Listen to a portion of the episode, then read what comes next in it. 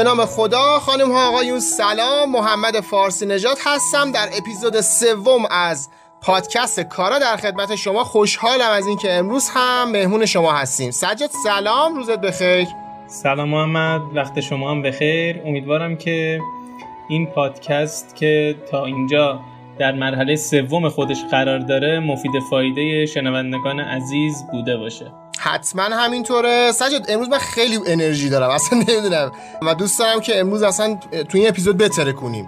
یعنی یه مطالبی رم تو ذهنم آوردم که امروز فکر میکنم واقعا فوق‌العاده باشه، خیلی مفید باشه و یه مطالبی رو بیان کنیم که شاید هر جایی بیان نشده. موافقی که امروز رو شروع کنیم با هم؟ بله موافقم، بفرمایید.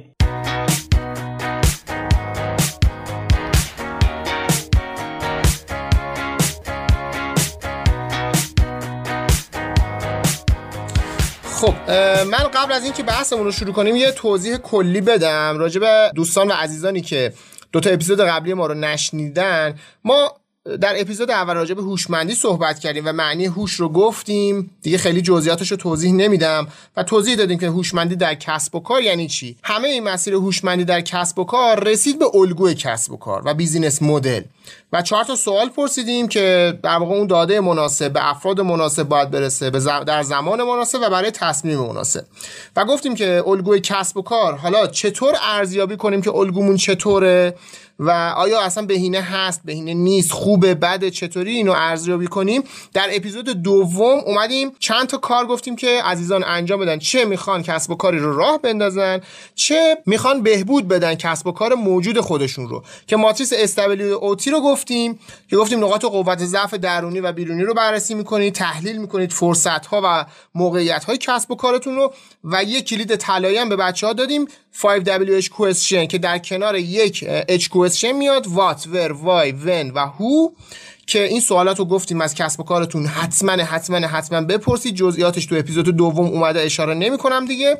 و How و به Internal Factor و External Factor اشاره کردیم که فاکتورهای درونی و بیرونی و چهار تا پی طلایی بازاریابی Place, Promotion, Product و Price که این هم مربوط به بحث‌های بازاریابی بود و گفتیم که خلاصه این بحث‌ها میرسه به این که آقا شما برای این که بفهمید الگوی کسب و کارتون چطوره باید اون رو به چالش بکشید قبل اینکه وارد بازار بشید و اون بازار باشه که شما رو به چالش بکشه و نقاط ضعف شما رو به شما نشون بده. سجاد به نظر تو اصول و مبانی کسب و کار با الگوی کسب و کار چه تفاوتی داره؟ یه توضیح بده به ما. خب ببین محمد، بحث الگوی کسب و کار رو ما یه صحبتی در موردش کردیم و به نظر من الگوهای کسب و کار بیشتر از اون چالش‌هایی که ما طرح می‌کنیم ایجاد میشن. الگو یا پارادایم، پارادایم هم واژه انگلیسیش هست. خیلی خیلی مهمه که ما بتونیم چالش‌های مهمی رو قبل از اینکه به قول تو وارد بازار بشیم و بازار ما رو به چالش بکشه، خودمون خودمون رو به چالش بکشیم.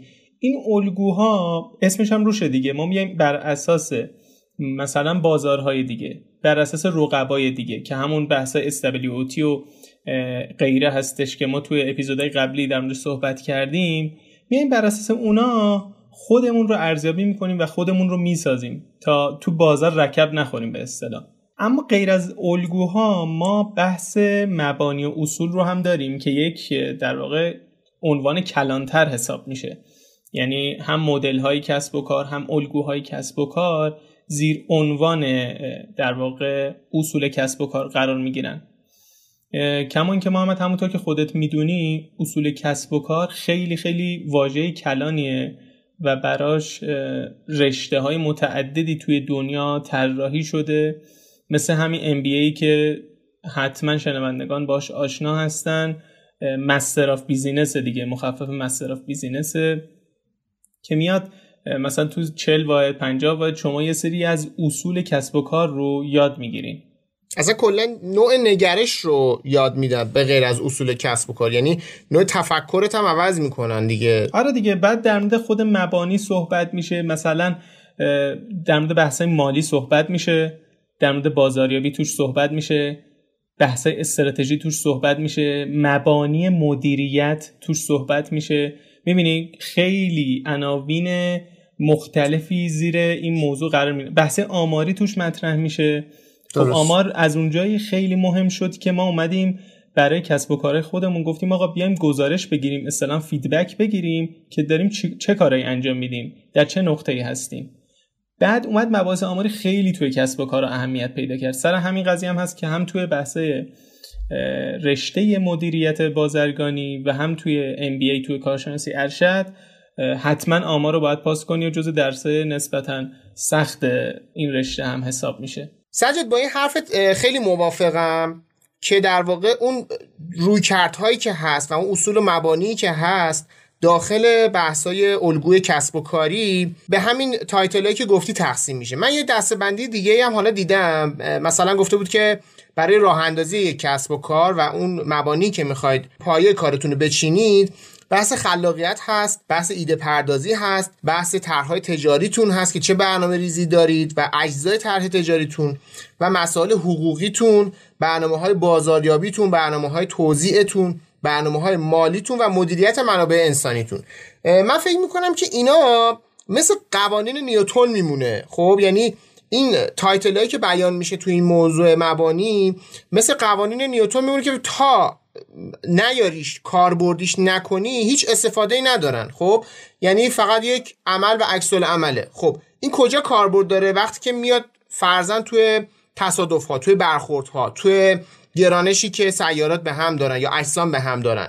من فکر میکنم این مبانی کسب و کار خیلی بحث‌های پایه‌ای و تئوریک خیلی جدی هستن و بسیار هم سنگینن، اما به تنهایی نمیتونن به ما کمک کنن که یک کسب و کار موفق داشته باشیم و باید بیایم اینا رو یه مقدار جزئی تر کنیم و کاربردی تر کنیم که حالا بیایم اجزای مدل رو مشخص کنیم و حالا بگیم چه رویکردهایی داریم. نظر تو راجع به این موضوع چیه؟ به نظر تو آیا این مبانی و پایه‌های خیلی استقوستار و جوندار کمکی به ما میکنن یا نه باید با یه نگرش جدید به اینها نگاه کرد؟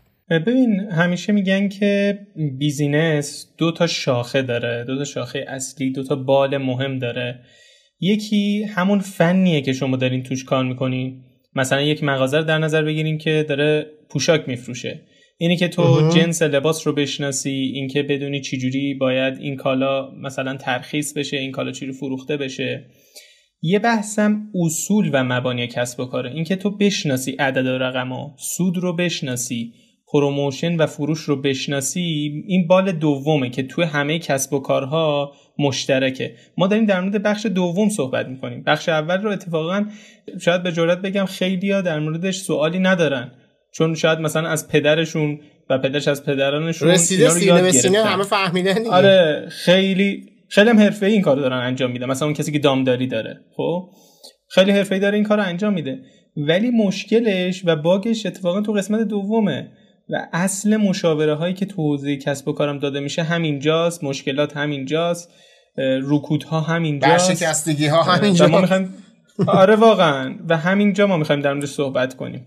ببین کلا بیزینس های ما اینطوری ان و کسب و کارهای ما اینطوری ان. ما فکر می‌کنیم که اگر حرفه‌ای اون داستان و اون قضیه و اون بیزینس باشیم خیلی میتونیم موفق عمل کنیم و اگه فرضاً چه می‌دونم توی موضوعی خیلی فنی باشیم که نیاز به اون فن تخصصی داره صد درصد موفق میشیم. در صورتی که بیزینس‌ها درسته که اصول اولیه‌شون یا به قول تو بال اولشون بحث حرفه و اون فنی باشه که به نفر بعدی منتقل میشه و باید یاد بگیره اون موضوع رو، اما اصل چیزی که الان دوچار مشکل شدن و باعث میشه که خیلیا با وجود اون حرفه و اون بلدی و فوت کوزه‌گری که بلدن دوچار مشکل بشن و دوچار برشکستگی بشن و به رکود بخورن، اون بحث‌های بیزینسی و مدیریتیه که من فکر میکنم همین بحث اصول و مبانی که یه دنیایی به قول تو از تو رشته های رشته ام بی ای که اصلا اصل و ریششه و تو سایر رشته‌های مدیریتی هم به صورت جسته گریخته اشاره میکنه به بحث اصول و مبانی مدیریتی،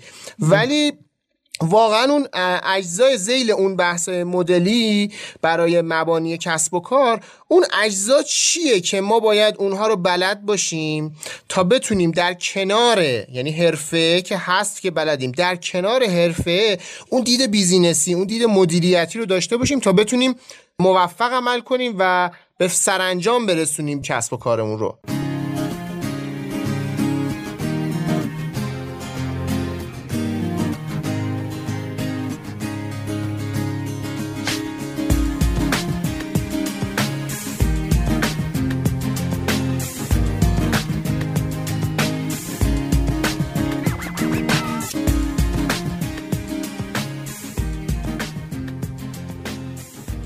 آره محمد، ببین ما در مورد اصول خب یه صحبت کوتاهی کردیم و با توجه به اینکه خب کلا زمان محدوده و از حوصله این اپیزودم خارجه، سعی می‌کنیم به یکی از اصول اساسی بحث کسب و کار بپردازیم الان و اون مدل‌های کسب و کارن. مدل‌های کسب و کار هم خیلی متنوعن. ما الان فقط در مورد دو تا از اجزایش می‌خوایم صحبت کنیم. یکی بحث رویکردهایی که تو این حوزه وجود داره و نکته دوم این که چه اجزایی دارن این مدل‌های کسب و کار. این تو بحث رویکرده بازم رویکردهای خیلی زیادی متفاوت و زیادی وجود داره، چون میگم اصلا این بحث واقعا یک کلان موضوعه به اصطلاح و عناوین خیلی زیادی در دل خودش جا میگیره. به همین خاطر که تعریف استاندارد واحد هم وجود نداره واقعیت. ولی اگه بخوایم کلمات و کلیدواژه‌های مرتبط با مدل‌های کسب و کار رو بگیم که خیلیش الان دیگه به گوش شنوندگان ما آشنا هست، یکیش بحث سیستم‌های کسب و کاره، اینکه تو چجوری این سیستم کسب و کار خودت رو بسازی که اگر یک روز مثلا سر کارت نبودی کار نخوابه. این بهش میگن سیستم, سیستم سازی دیگه، سیستم همیشه سیستم سازی. دقیقاً بحث الگوها رو خیلی بهش اشاره دارن که ما یه اپیزود مفصل در موردش صحبت کردیم. و نکته بعدی در مورد منطق کسب و کار هست، اینکه دقیقاً چطور داره این کسب و کار جلو میره و برای چی داره جلو میره. یه سری سوال هایی که بیشتر دوباره برمیگرده به دبلیو اچ Question ها. خب ما وارد اولین فاز مدل کسب و کار میشیم، یعنی روی کرده. روی کرده خیلی زیادی وجود داره، من فقط به چهار تا از اونها اشاره میکنم. اولین روی کردی که وجود داره و خیلی هم متعارف سازمان ها هست، به خصوص سازمان‌های کوچک، رویکرد مبتنی بر منابع. سازمان برمیگرده میگه که آقا من صرفاً بر اساس منابعی که الان دارم، چه منابع مالی، چه منابع انسانی، میام و چه پتانسیل هایی که دارم، میام و کسب و کار خودم رو جلو میبرم، فارغ از این که چه ارزش هایی میتونم ایجاد کنم یا در آینده هدفم چیه. رویکرد دومی که وجود داره فعالیت محوره. این رویکرد خیلی فوکوسش روی ارزشه، میگه ببینم من چه ارزش هایی رو میتونم ایجاد کنم، بیا منابعم رو بر اساس اون تغییر بدم، اضافه یا کم کنم. خیلی ارزش محوره این رویکرد. و رویکرد سوم رویکرد اقتصادیه. رویکرد اقتصادی همونطور که از اسمش پیداست صرفاً به خلق سود داره فکر میکنه. کلا محمد شرکت ها فقط و فقط برای این به وجود اومدن که سود آور باشن ولا غیر، یعنی هدف اصلی شرکت ها همینه. اما اونجایی قضیه جدی میشه که فاقد خلق ارزش باشه این خلق سود، مثل خیلی از دلالیایی که ما میبینیم، یعنی هیچ در واقع ارزش ایجاد نمیشه اما سود رو برای شرکت داره که بهش میگن رویکرد اقتصادی. یعنی اولویت اولشون همین رویکردهای اقتصادیه؟ بله دیگه، اونایی که خلق سود براشون خیلی مهمه در واقع رویکرد اقتصادی رو اتخاذ کردن. نه نه نه، سوال سوال من سوال من اینه که یعنی تمام شرکت‌ها اولویت اولشون بحث اقتصادی، بعد بحث منابع و فعالیت محوری و بحث استفاده از پتانسیل و ایناست، یا نه داریم شرکت‌ها و کمپانیایی که مثلا میاد روی پتانسیل افرادش کار میکنه، یا اینکه اتفاقاتی که میتونه در آینده رقم بزنه، فارغ از اینکه دو سال ممکنه هیچ سودی رو برداشت نکنه و هیچ پولی رو بر نتونه برداشت کنه. داریم یه همچین شرکتایی؟ ببین نوعاً ما در شرکت هایی که امروز داریم ترکیبی از این رویکردها رو میبینیم. اه. یعنی هم یه نیم نگاهی به منابعشون دارن و واقعیتش هم همینه. خیلی از مباحث آکادمی اومدن فقط اینها رو تفکیک کردن که ببین یه سری رویکردهای این تیپی هم وجود داره، حواست به اینا باشه، و نه اینکه صرف اینکه یه شرکتی تو بری پیدا کنی فقط به منابع داره فکر میکنه. اما نکته که وجود داره میتونیم اینجوری بگیم که مثلا در استارتاپ ها رویکرد مبتنی بر منابع خیلی رایج تره، چرا که ما صرفا مثلا اون سه نفری که هستیم فقط منابع سازمان به حساب میاد و اگر بخوایم مثلا یه ایده خارق العاده بدیم خب برمیگردیم میگیم که آقا ما منبعش رو نداریم، ما منابع مالیش رو نداریم، ما منابع انسانیش رو نداریم، بنابراین اون ایده حذف میشه. خیلی مهمه مثلا تو استارتاپ ها. یا رویکرد اقتصادی رو ما متاسفانه توی سازمان های زیادی امروزه میبینیم که چون بحث درآمدزایی و بحث سود خیلی مهم شده این روزها، بحث ارزش کمرنگتر شده و بحث دلالی ها رو به افزایشه. البته من نظر منو میخوای، من با نظر شما ببخشید من مخالفم. خب میدونی چرا؟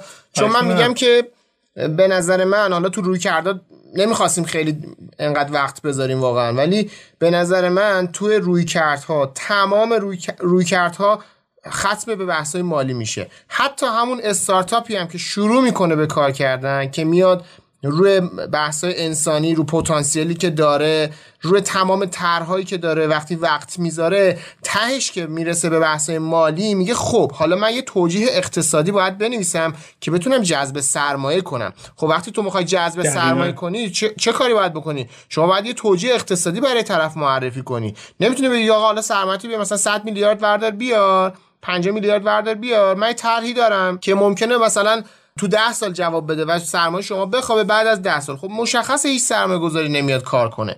شما باید طرح توجیه اقتصادی تو کامل و جزئی و اینکه برگشت پول چقدریه، سود هر ماه چقدره و تمام جزئیاتی که تو بحث مالی هست رو بیان کنی تا طرف بله. سرمایه‌گذاری کنه. این حرف دقیقاً درسته. اصلا بحث‌های اف اس یا فیزیبیلیتی استادی هم سر همین قضیه در واقع رونق گرفته. خیلی خیلی هم کار گرونیه این روزا. حالا یه مقدار من درگیرش بودم.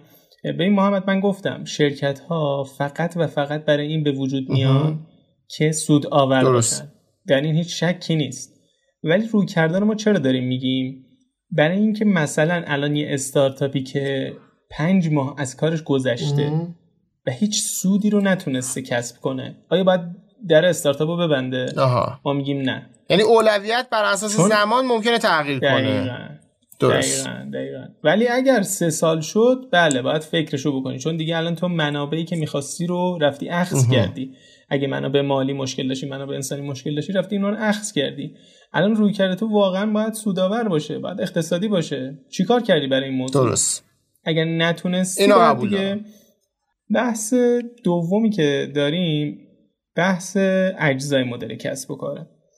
یکی از مهمترین و شناخته شده ترین مدل های کسب و کار بیزینس مدل کانوسه که ما امروز میخوایم در مورد اون صحبت کنیم. بیزینس مدل مختلفی بازم وجود داره که دوستان میتونن در موردش سرچ کنن، اما وقتی که کلا هم واژه بیزینس مدل سرچ میشه و هم توی دانشگاه ها بیشتر بیزینس مدل کانوس تدریس میشه که محمد به نظر من از اوجب واجبات ام. یک استارتاپ یا یک شرکتی که میخواد خودش رو بهبود بده بایست این کار رو انجام بده حتما و بازنگری کنه ببینه که اجزای مدل کسب و کارش دقیقاً به چه سمت و سوی داره میره.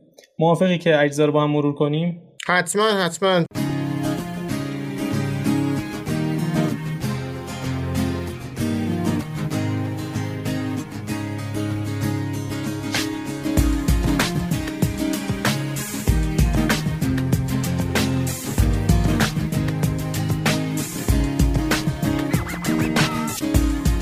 خب این مدل کسب و کار که میخوایم در موردش صحبت کنیم نه تا جزء داره که به ترتیب شامل بخش مشتریان، ارتباط با مشتریان، کانال توزیع، ارزش پیشنهادی، فعالیت‌های اصلی، منابع اصلی، شرکای کلیدی، جریان درآمد و ساختار هزینه هاست که هر کدوم از اینها محمد زیرش در واقع سوالات متعددی مطرح میشه که به طور دقیق بتونی اونها رو شناسایی کنی و مثل همون فاز دبلیو اچ Question که با هم صحبت میکردیم اینم نیاز به طوفان فکری داره.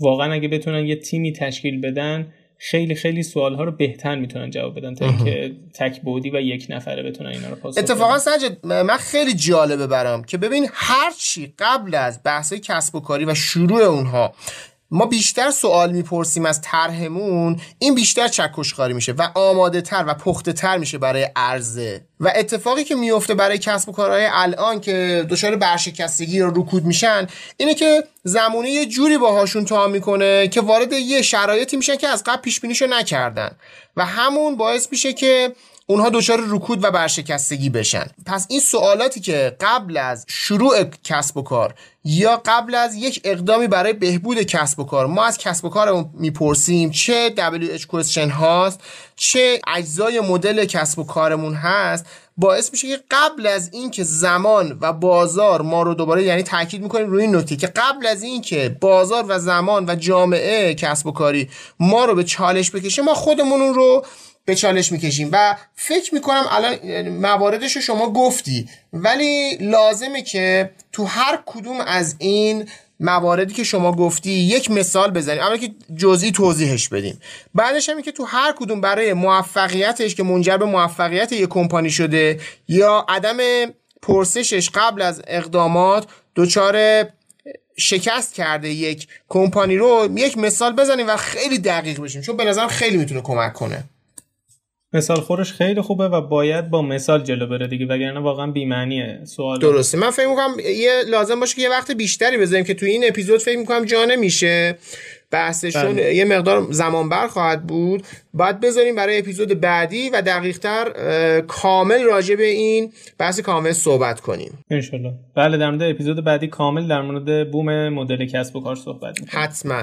خب خیلی ممنونم سجاد از اینکه امروز هم همراه من بودی. همچنین مرسی از شنونده های عزیز که تا اینجا ما رو همراهی کردن. حتما اپیزودهای قبلی رو گوش بدین، چون به صورت زنجیروار این چند تا بحث اولمون که مربوط به مبانی و اصول اولیه بحث های کسب و کاری هست کاملا زنجیرواره و کاملا به هم ربط داره و یواش یواش داره بحثمون داغ میشه. چرا؟ چون که تازه داره چالش شروع میشه و بفهمیم که آقا این همه شکست و این همه برشکستگی و این همه رکود در بازار کارگاه ها و کسب و کارها دلیلش چیه و میخوایم این رو حل کنیم. خب سجاد، اگر که صحبت دیگه ای نداری خداحافظی کنیم. نه، خیلی ممنونم از تو محمد. امیدوارم که اپیزود بعدی خیلی جذاب و مفید باشه. حتما همینطوره. مرسی از تو سجاد و مرسی از شما که به ما گوش دادین. برای همتون لبخند آرزو میکنم. ممنون. خدا نگهدار.